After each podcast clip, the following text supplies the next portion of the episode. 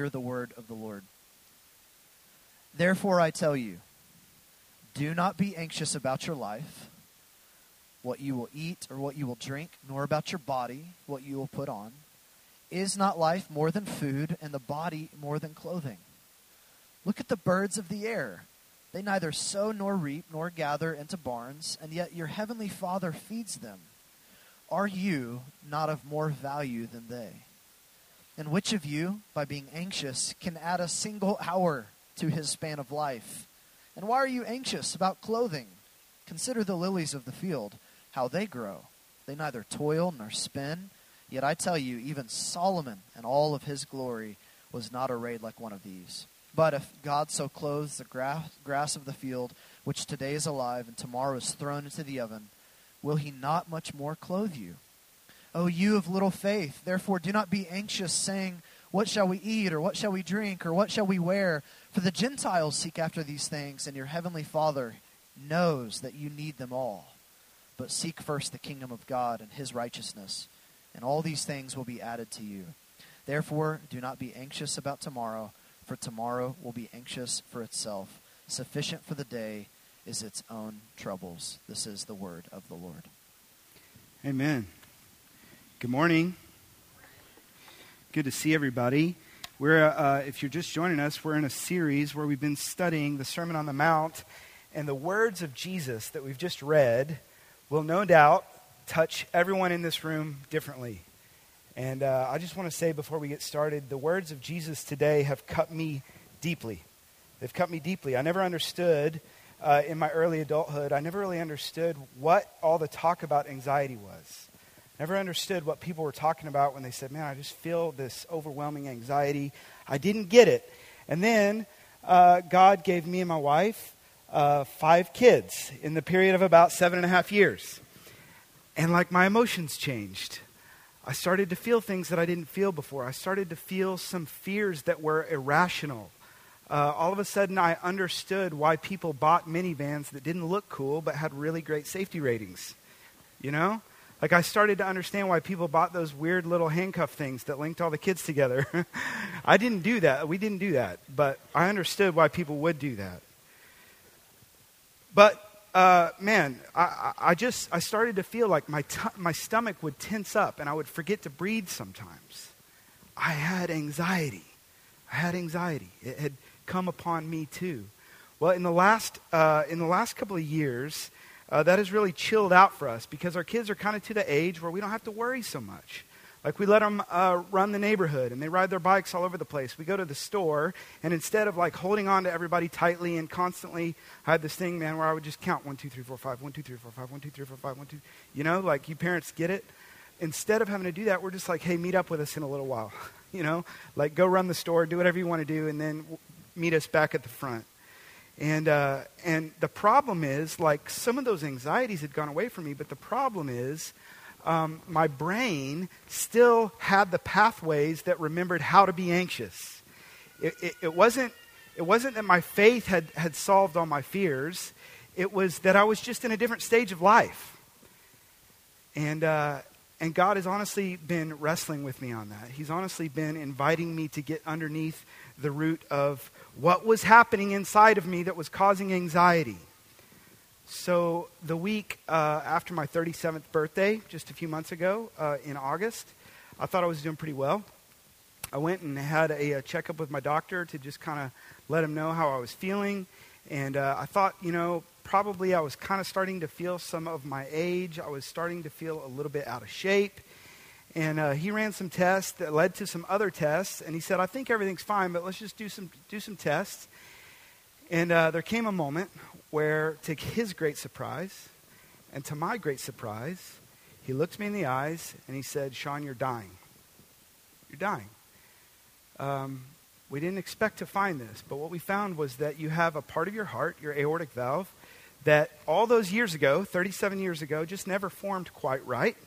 And now what's happening is, uh, 37 years later, as your heart is beating several thousand times a day, uh, the valve is not doing its job and it's leaking blood back into the heart. And it's causing uh, a lot of small problems that are going to lead to a really big problem if we don't do something really quick. I need to cut you open. I need you to have open heart surgery. And um, man, I felt it in that moment. I felt it creeping back in. Like my only hope was someone's human hands cutting me open, stopping my heart, trying to put me back together, replacing my aortic valve, and maybe, just maybe, getting my heart beating again so that I would have hope to continue being a father and a husband. I felt it. I felt it. So, like, here's what's crazy is about the time that I stopped worrying so much about my own kids' health, God comes to me and He says, You're just as fragile as they are. Like, I had no guarantee for them that I was going to be able to continue caring for them as a dad. I had no guarantee that I was going to be able to continue uh, watching out for them. What am I supposed to do with that? Like, even this week, I feel the, I feel the pull to be anxious about things that I cannot control, and maybe you do too. And today, the words of Jesus speak to us in the middle of all of our reasons that cause stress and cause anxiety. We have from God's word good reason and even strength to push away from those fears.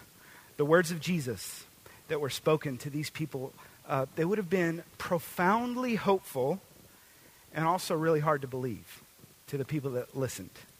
And today we hear the words of Jesus, and they are profoundly hopeful and also really hard to believe. Everywhere we look, uh, as I talk to people, as I look at news articles, um, I was having a conversation with someone even already this morning. Everywhere we look, we see the way that people are talking about the reality that our culture is being marked again and again and again by what? Anxiety. Anxiety. We're talking about it uh, all over the place. Many of us and the people all around us were walking around with this kind of low grade anxiety that just sits on us, wondering what is going to happen next in life. And I just want to say before we jump into the text, man, my heart, my hope is not to in any way undermine uh, the great work that is so necessary in the field of mental health. Uh, we have people in our church that that um, have needs and have been diagnosed with clinical anxiety. We have pastors in Frontline and leaders within Frontline that have had to avail themselves to the help of medical professionals. And I just want to say, if that's you, man, I wholeheartedly encourage you to run towards that as a grace of God in your life and in our city. So that's not, I'm not going to swerve into that. I'm not talking about uh, mental health today. But what I do want to talk about is, uh, is what I think in a lot of ways affects the rest of us. Anxiety has become kind of a junk drawer word, hasn't it? Like we use it in the way that we, we use the word love. Um, anxiety really can be a clinical diagnosis but also, anxiety is the thing that many of us feel so deeply when there's six seconds left in a Thunder game and the ball goes to Russell. We feel that, right? We feel anxiety. And uh, what I want to talk about today is kind of this place that's in between, um, where, where we see that the everyday cares of life just build up and they begin to take root in us in a way that I believe that God has not intended. As a pastor, it seems like about eight out of ten conversations that I have, I sit down with people and we start to dig into what's going on. About eight out of ten of those, it just feels like what comes up is this overwhelming anxiety that just comes and goes, and it comes and it goes. And I think a lot of us feel that. My heart is to speak to those that today need Jesus to help them catch their breath and to hear his voice. And so that's what we're going to do today. And before we do that, I think it would be really helpful if uh, I'm, I'm, sharing some of my story with you guys. I think it would be helpful if we just have a moment of honesty. Can we do that? How many in the church would say, uh, you know, the truth is that fears or anxieties or stress at kind of a high level truly has been part of my story? Can we just be honest? Let's just keep our hands up for a second because I think it's helpful. It's helpful for us to look around. This should be encouraging. You can put your hands down. I think it should be encouraging to us to look around and go, man, this is part of my story, but I'm not alone in this. And I think this should be encouraging to us because what we realize is the invitation that Jesus is giving us today is what we all need, isn't it? This is good. All right, so in the Sermon on the Mount, just as a reminder, the whole time, Jesus has been calling us to focus our vision differently, hasn't he? At one point last week uh, in Matthew 6, Jesus said, The eye is the lamp stand of the body. And he said, If it goes dark, then everything's going to go dark. Like nothing's going to look good. But if there's light in the lampstand of the body, which is your eye, then you're going to be able to see a lot more clearly. You're going to be able to focus a lot better. What Jesus has been doing all along in the Sermon on the Mount is he's calling us to see differently. In each section, he's saying the kingdom of, of God. It looks different than all of the earthly kingdoms that all of us are chasing after, all the things that we've built. And week by week, we've looked at how Jesus is giving us new vision. That's what he's doing. He's calling us to see things differently. So, the Sermon on the Mount, this is Jesus lifting our eyes up to see what the kingdom of heaven is even supposed to look like. He's reminding us hey, God, He created everything and it was perfect. It was peace. It was shalom. It was everything needed for man's highest good. That's the way the world was. And then it broke. And so, Jesus, He doesn't come and, and set up His earthly ministry. He doesn't start with words like, Hey guys, I've been observing, and I just think there's a few tweaks that we can make here and there. There's a few changes. Maybe if we just dial this in over here, uh, everything's going to get better. That's not what he says. He's like, we got to turn everything upside down. Like the way that you see your money, the way that you see your possessions, the way that you look at uh, your marriage or lust or, or your fears or your hopes or your anxiety, all of it has to get turned upside down. Jesus, he's calling his, his disciples to totally re envision life based on the kingdom of heaven. He's inviting us to put on these lenses, and he's inviting us to see everything differently and step into a better story. He's calling us to believe a better story and look at a better kingdom than the ones that we've been building. So, he's addressing the way that we see everything in life and the lenses that we're looking through in light of the vision he's giving us in the kingdom of, of God. And this week we get to chapter 6. And what Jesus shows us is first that he's, he's showing us that we're really nearsighted people. We're really nearsighted people. Uh, look at verse 25.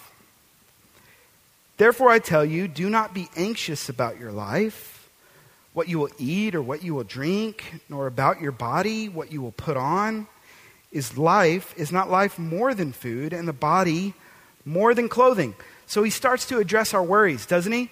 And I, I, just think, like, if one of us were writing the sermon, what we would do is we would start with all of the, like, we would step in, like, with just tiptoes, and we would start with maybe the small anxieties of life. We would start with the small details, and we would try to wean ourselves off of those things, and maybe, maybe, just maybe, we would work up to the big things in life.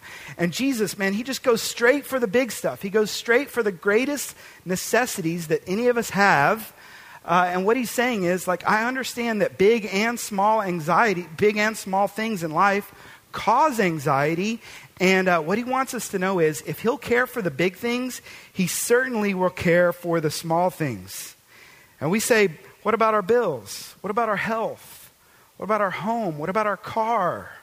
Like we hear our own voice say, I think I can trust God with the big things in life. Like, yes, He's going to he's gonna give me clothes, He's going to give me food. I, I think that's all true.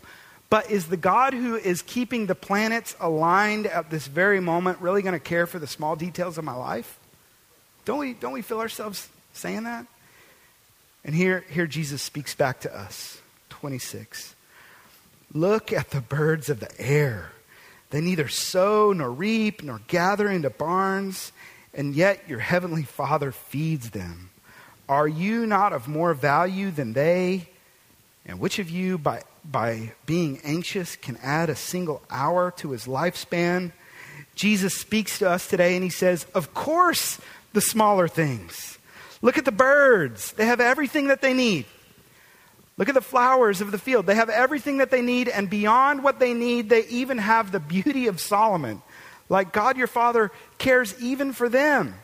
He's thinking about the details of the flowers. Like, isn't it amazing that God our Father has, has given us things like birds and flowers that we see every day just to, just to help us remember that He cares for us too? This is what Martin Luther said The birds and the flowers sing and preach to us and smile at us so lovingly just to have us believe. Isn't that good? In the moment that we start to feel all those needs stirring up anxiety, Jesus, he starts to tell us where to look. And he doesn't say, hey, everybody, look to your master. He could have said that. He doesn't say, everybody, when you start to feel anxiety, look to your creator. He doesn't say that, although he could have. Frederick Bruner, he says it like this. I think this is really helpful. Jesus wants disciples to know that there is already a God who gives attention to the legitimate concerns of possession. His name is your Father. Your Father. You have a Father who cares about the details of all the other creation. Doesn't He care about you, His sons and daughters? He does. Now, I think if we're honest, I think it's true that we don't always look to our Father when we start to feel our anxieties. Um, I think what a lot of times what we do is we what we what we look to is the places that we can numb out.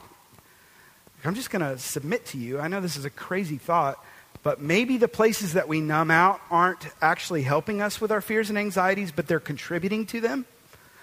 Um, I, I, had a notification on my phone this week, and it had a, a news headline that popped up, and it said, putting your phone down could help you live longer. So I immediately picked it up and I clicked on the link because I wanted to read it. and uh, it was this New York Times uh, Google report. New York Times and Google worked together, and it was fascinating, man. It was talking about how chemical processes that are happening when we stare at our phones for hours on end are actually creating uh, behavioral addictions. And I thought this was this, this one quote of the whole thing really stuck out to me. I want to share it with you. Tell me if this isn't true. It says, These mobile devices, loaded with social media, email, and news apps, create a constant sense of obligation, generating unintended personal stress. And the church said, Amen. like, that's so real. Um, this last week, I, uh, I, had, I had the chance, and I was really honored, honestly, to, uh, to, um, to show up and respond to a federal jury duty summons. Like I'd never, I'd never been called to do that before. And I thought, man, I want to fully step into this as a believer who's trying to like care and bring the kingdom of heaven. I want to be a part of the process. But I showed up to the federal courthouse downtown and uh, they've got like, you know, security, like, like, uh, more robust security than going through airport. And uh, people are in this long line, and I can tell the, the U.S. Marshals, they're telling people um, if you've brought any electronic devices into the building, you're going to have to turn around and go back out and, and put them in your car. And people are like, except for phones, right? and they're like, nope, nothing. You need to go put it back in your car. And people were freaking out. They were freaking out, like, we're going to be there all day. Like, what are we supposed to do? You know? And so we get in, and uh, they put us all in this room. There's 125 of us. They put us all like in this big break room, and um, people are like twitching. They're like they're going crazy. Like people are people keep doing this where they're like, "Oh yeah, it's in the car." you know, like I think I left my. Oh my gosh! Oh yeah, it's in the car. Like over and over again. It was so funny to watch. Um, I honestly, I felt like I had gone back in time, like 15 or 20 years, because like as the day went on people, people were like, oh, here's a newspaper. they started reading the newspaper. There was a table that was playing Scrabble, there was a table that was playing dominoes. And people started to talk to one another about their lives. they were like, oh my gosh, our kids went to the same high school. That's amazing. Or, or we have the same kind of dog. That's amazing. Like they were really talking to one another. It was crazy. No one was staring at their phone. And the thing that, um, the thing that really stuck out to me the most was they got us all finally in this really huge courtroom. And uh, one by one, they called each of our names, and we stood up and we raised our right hand. And when they said our names, we said the word present. We're going to be, we're present. And for the rest of the day, it really dawned on me like we were. We were present. That's what was happening in that place. And uh, I think we all know that anxiety, it just seems like a growing problem. And um, what, what we also know is like every single day, 24 7. Like, we have to figure out how to stay connected uh, to technology, social media, radio, TV, whatever it is. I feel like we constantly want to have access to everyone.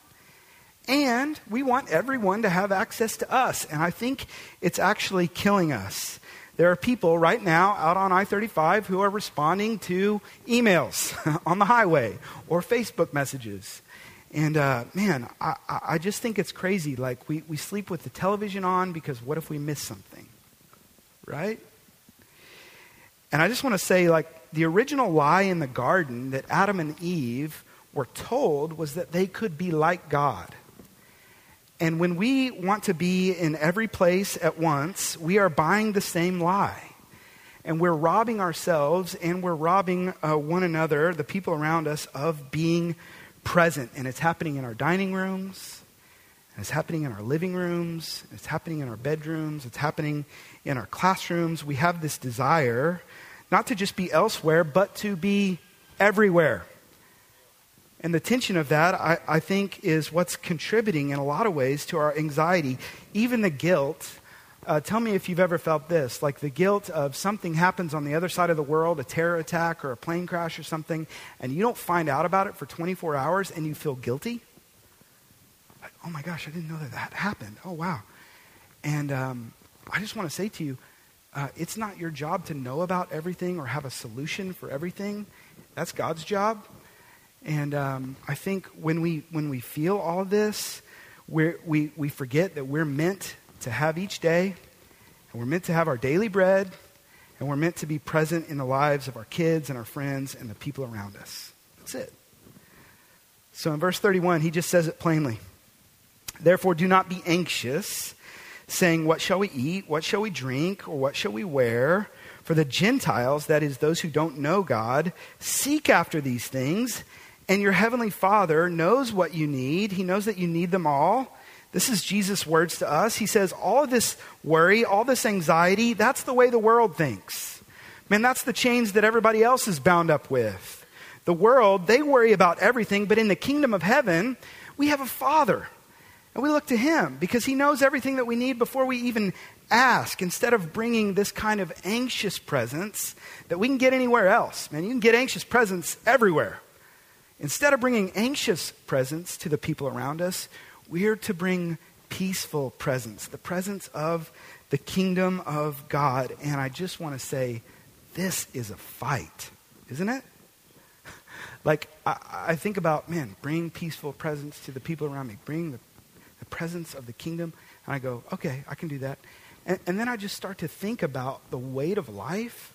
Like, I remember the stories of every every time I've sat with a family who's had a miscarriage, every time I've sat with a family who is, is feeling relational brokenness or marriages falling apart or a job loss or tornadoes. People have lost their homes in our church to tornadoes and, and had children just totally spinning out, uh, marriages that are just totally busted. And I go, man, this is a fight. But historically, this is a huge piece of what set our people apart. This is a huge piece of, of, of, what made us different. The explosion of Christianity in the first century, it happened in the midst of people that were professing faith in Jesus being tied to a stake and set on fire. Uh, there, were, there were people that were being marched into arenas and, and, and just waiting for starved lions to charge and rip them to pieces man, in the middle of that, like there were Christians who were bringing peaceful presence in jail cells, bringing the presence of Christ and his kingdom to the people that were about to kill them. That's amazing. And the church just totally exploded. How did this happen? Like in the midst of fear, in the midst of trial, in the midst of all of this, Christians were bringing peaceful presence to the world. What could possibly be happening that would cause this to be true? How is it that a Christian could stand firm in moments like those? Well, there's this amazing and curious cure for fear and anxiety in the middle of all the things that we would want to let steal our breath or let our hearts sink into. Jesus gives us these simple words, verse 33. But seek first the kingdom of God and his righteousness, and all these things will be added to you. Now, I, have been around Christian culture for a minute. Like, I, I get that this really feels like a coffee cup verse. This feels like kind of a warm, fuzzy, pie in the sky thing that you would say to somebody as you pat them on the back while they're going through a hard time and then you walk away. Right? I get that it feels like that. But if we really decide to live this out, I think that we're going to find power here. I really do. Uh, so, Jesus, he says he's going to change our vision. He shows us that we're nearsighted. But then I want you to see Jesus, he's calling us to become a people that are farsighted. I want to tell you from my story that I really believe now more than ever, this really is a coffee cup verse. Uh, the truth is, in my own story, in what was happening with me and my heart surgery, uh, I knew that it was going to change my life one way or the other. Like, if I survived the surgery, then I had to decide am I going to be a person that comes out on the other side constantly anxious about what's going to happen next? Am I going to have fear about my health every single day? Am I going to have fear about, am I going to be able to care for my kids every single day? Or will I be a person who comes out the other side by the grace of God and just realize that every single day is a gift? And will I come out the other side and just say, you know what? The only way to come into each day is with my hands open, saying, God, you're good. You give and you take away. like, your plans are better than my plans. You love my family. You love my kids. You love my wife more than I love my kids and my wife. And you have a kingdom, and it's higher than what I can understand. And you're a father, and you're a king. And no matter what this world takes from me, you love me. And I can trust you. And I got to this place, man, that was such a gift. It was such a gift. Like, I wish everyone had the gift of getting to the end of themselves. As a person who loves to control and loves to manipulate and figure out exactly how I can insulate myself from any kind of fear or any kind of danger, the gift that Jesus gave to me was being completely not in control. It was a gift. Something happened when I realized I was unable to control my circumstance. My eyes lifted. I started to see the kingdom of heaven just a little bit more clearly than I had before. Things that mattered to me, the song that we just sang, they, they became dim, a little bit more dim, because I was looking up. I, I, I had no other hope. All I could do was look to Jesus. The Word of God, it became so real to me. Like I, every day, I wanted more and more to understand what the Psalms were speaking to us. Not because like I had a Bible reading plan or I had to get through a certain amount of verses or chapters or minutes. Like, none of that mattered. Like, I just wanted to be in the Word of God because it was life for me. I understood the words of David a little bit more. God, your Word is this lamp to my feet, and it's a light to my path. When, when things don't make sense, God, I can see more clearly because your Word is helping me. In, in your presence, God, is where there's fullness of joy. It's the only place that I can come to and truly seek comfort. I even I, I, thought about the words of Job. God, even if you're slaying me, even if you're killing me right now, I'm going to trust you. The words of Peter, when I started to feel my, my own anxiety and my desire to turn away from God and maybe say, I don't know if I can trust him, the words of Peter come to my heart. Where else would I go? Where else, where else could I even go? You alone. Jesus, have the words of life. But the truth is, I'm not in that place anymore. They did the surgery. I'm fixed. They tell me I'm healthy now. I can get back to living my normal life. And this sounds crazy, but I don't know what I would give to spend a few more weeks in that place.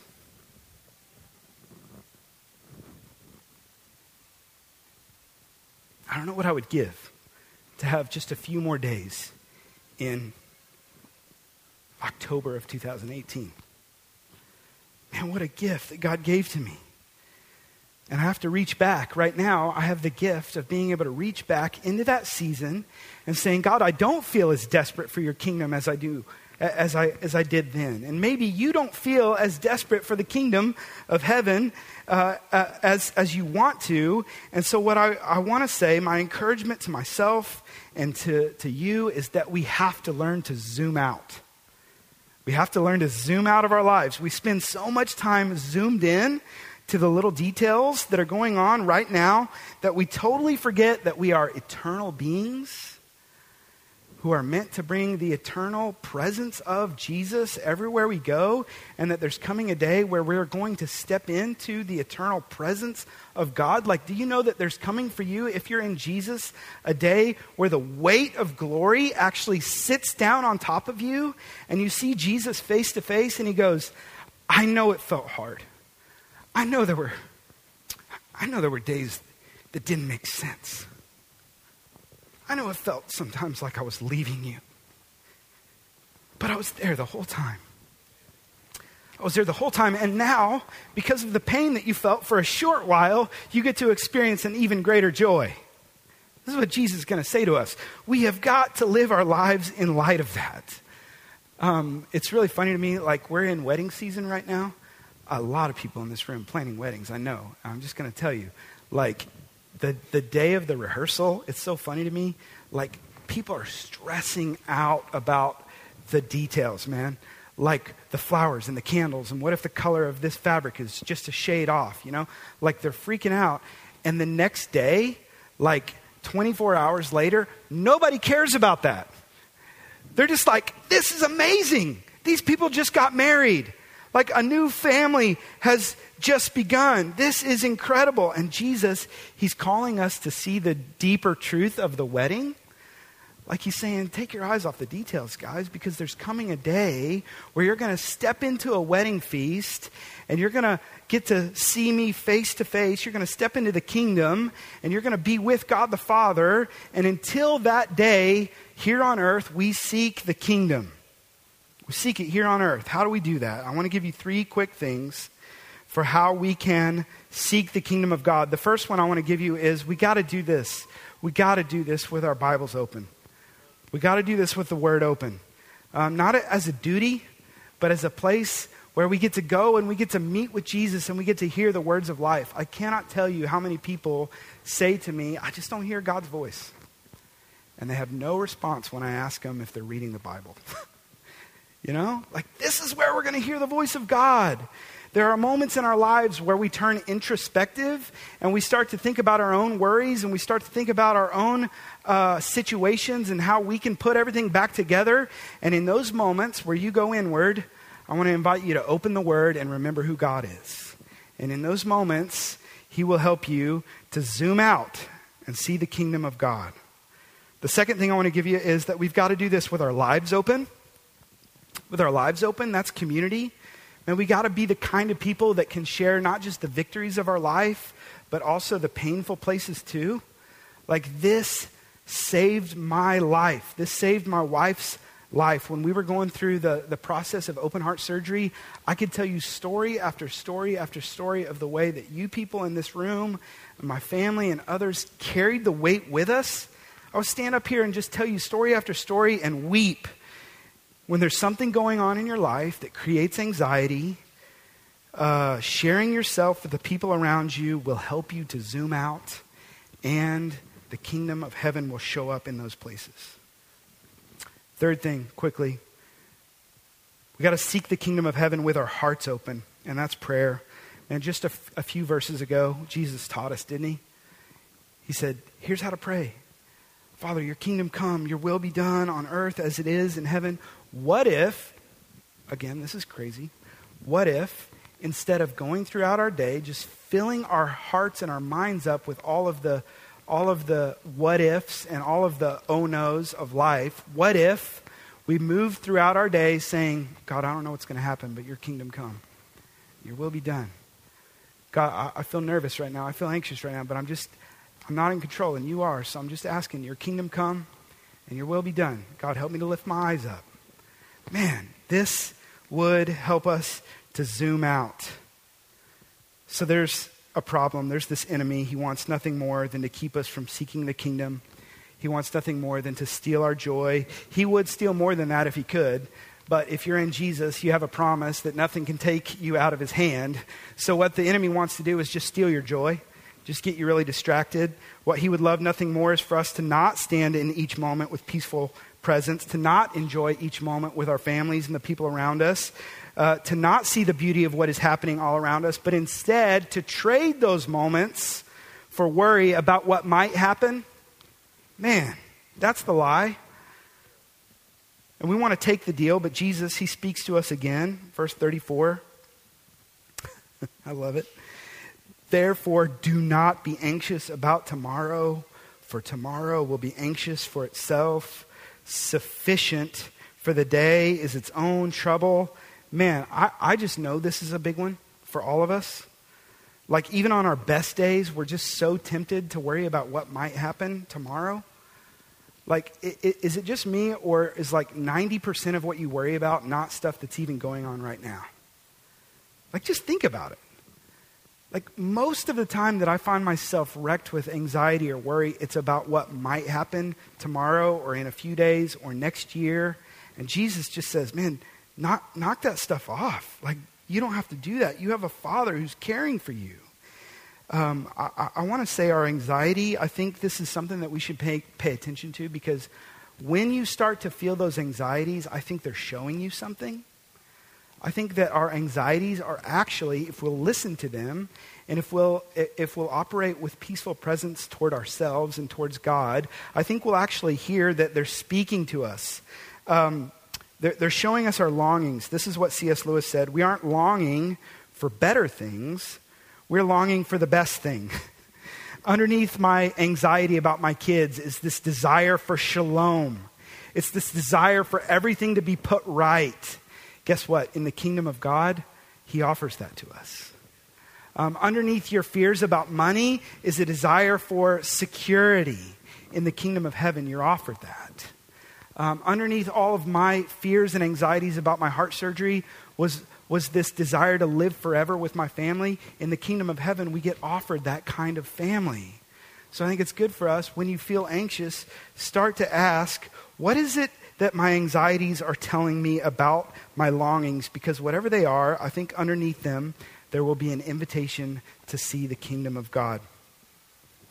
Um, this last couple of weeks, I took my boys to go see the Avengers movie. And uh, we, we went over to uh, the, the Regal Warren, and uh, as it turns out, we were, all, we were getting ready to watch the movie, and some weather was kind of starting to move in. And, uh, you know, it's, it's May, like in Oklahoma. You just kind of got to hedge your bets. And if you got movie tickets, go ahead and try it, you know. And uh, so we're in the theater, and I'm, I'm paying attention to the radar. I can tell, I think we're out, of, we're out of trouble, we're out of the way. And that crazy thing happens when all the cell phones start blaring the siren in public, you know, like how freaky that is. And uh, my two youngest boys are sitting on either side of me, and one of them kind of grabs my leg and he's like, Dad, what is it? What is it? You know, like all of us have PTSD if you live around here. The kids certainly do. Um, so my son is like, Dad, what is it? What is it? Should we go? Or like, do we need to go find shelter? And I look at him and I say, Buddy, I'm, I'm paying attention. I've got it. Like, Look at your dad.